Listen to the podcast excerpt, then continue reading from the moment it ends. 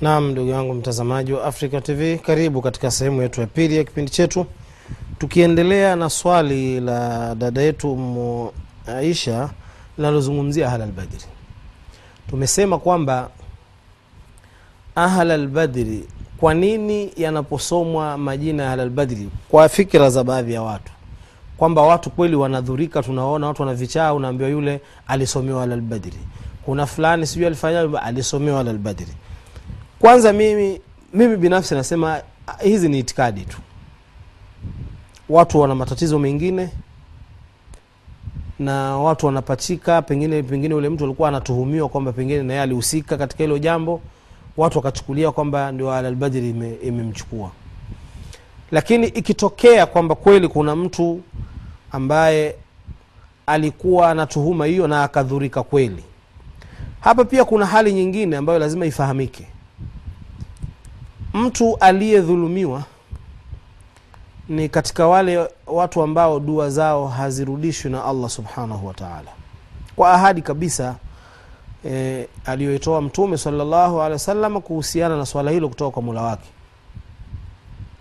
kwamba mtu aliyedhulumiwa dua, dua yake hairudishwi na Allah anamwambia kwamba nitakunusuru hata, hata kama ni baada ya muda, na tunafahamu kwamba hawa watu waliodhulumiwa ambao wanakwenda kwenda kusomewa al, al, nini albadiri sijui al, al, wanaambiwa haya nuia. Wakati ananuia anaomba mwenyezi mungu huyo aliniibia vitu vyangu hivi mwenyezi mungu mfanye hivi mfanye hivi. Hii ni dua japokuwa yu, yuko ndani ya kosa hili ambalo analifanya pengine bila kujua wakati mwingine. Yuko ndani ya kosa lakini bado anaomba na yeye ni mdhulumiwa na mwenyezi mungu amemwahidi aliyedhulumiwa na mwenyezi mungu havunji ahadi aliyoitoa. Sasa hizi dua za watu waliodhulumiwa ndizo zinazowaumiza watu, sio sio Alalbadri, na watu waogope sana kudhulumu watu. Watu wataumia sana kwa sababu ya dua za watu tunaowadhulumu. Watu wasione ni vitu vyepesi vyepesi tu, kwamba wewe una pesa, huyu maskini hana hela, basi wewe unamfanya tu unavyotaka wewe. Kuna Mwenyezi Mungu kuna Allah hajui, haangalii habari ya pesa yako wala haangalii habari ya nini. Anaangalia huyu aliyedhulumiwa, ashamwahidi. Hata kama wewe utamwona huyu ni mtu duni kuliko kitu chochote, lakini kwa Allah subhanahu wataala huyu si duni, wewe ndio unaona kwamba ni duni. Watu wengi wanaharibikiwa na mambo yao, hawajui sababu nini, wanafikia paka kumshirikisha Mwenyezi Mungu, kwenda kwa wachawi, kufanyaje? Sababu tu ni dhulma wanadhulumu watu, watu wanaomba. Wewe unakuta mtu msikitini anaomba, amenyanyua mikono mpaka mtu analia. Wewe fikiri wewe ule mdhulumu, wewe utapona wewe?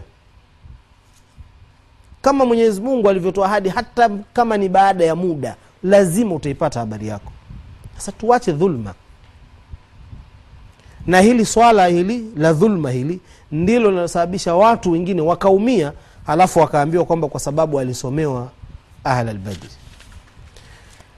Swali hili limechukua muda mrefu kwa sababu ya umuhimu wake, linahusiana lina, lina na mambo ya itikadi ya Kiislamu ambayo ni makosa makubwa. Yakitokea katika itikadi yanakuwa makosa mazito, yanaweza yanamtoa mtu katika Uislamu na yanaweza kumnyima mtu nafasi ya kusamehewa kabisa.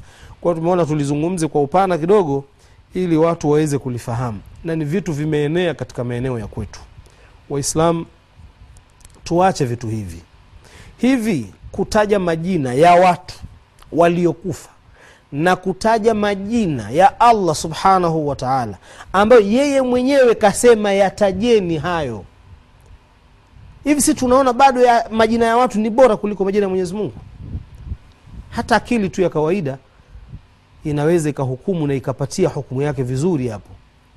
Kwa hiyo hebu tu, turudi katika mwongozo sahihi wa dini yetu tuachane na vitu ambavyo havina mashiko yoyote.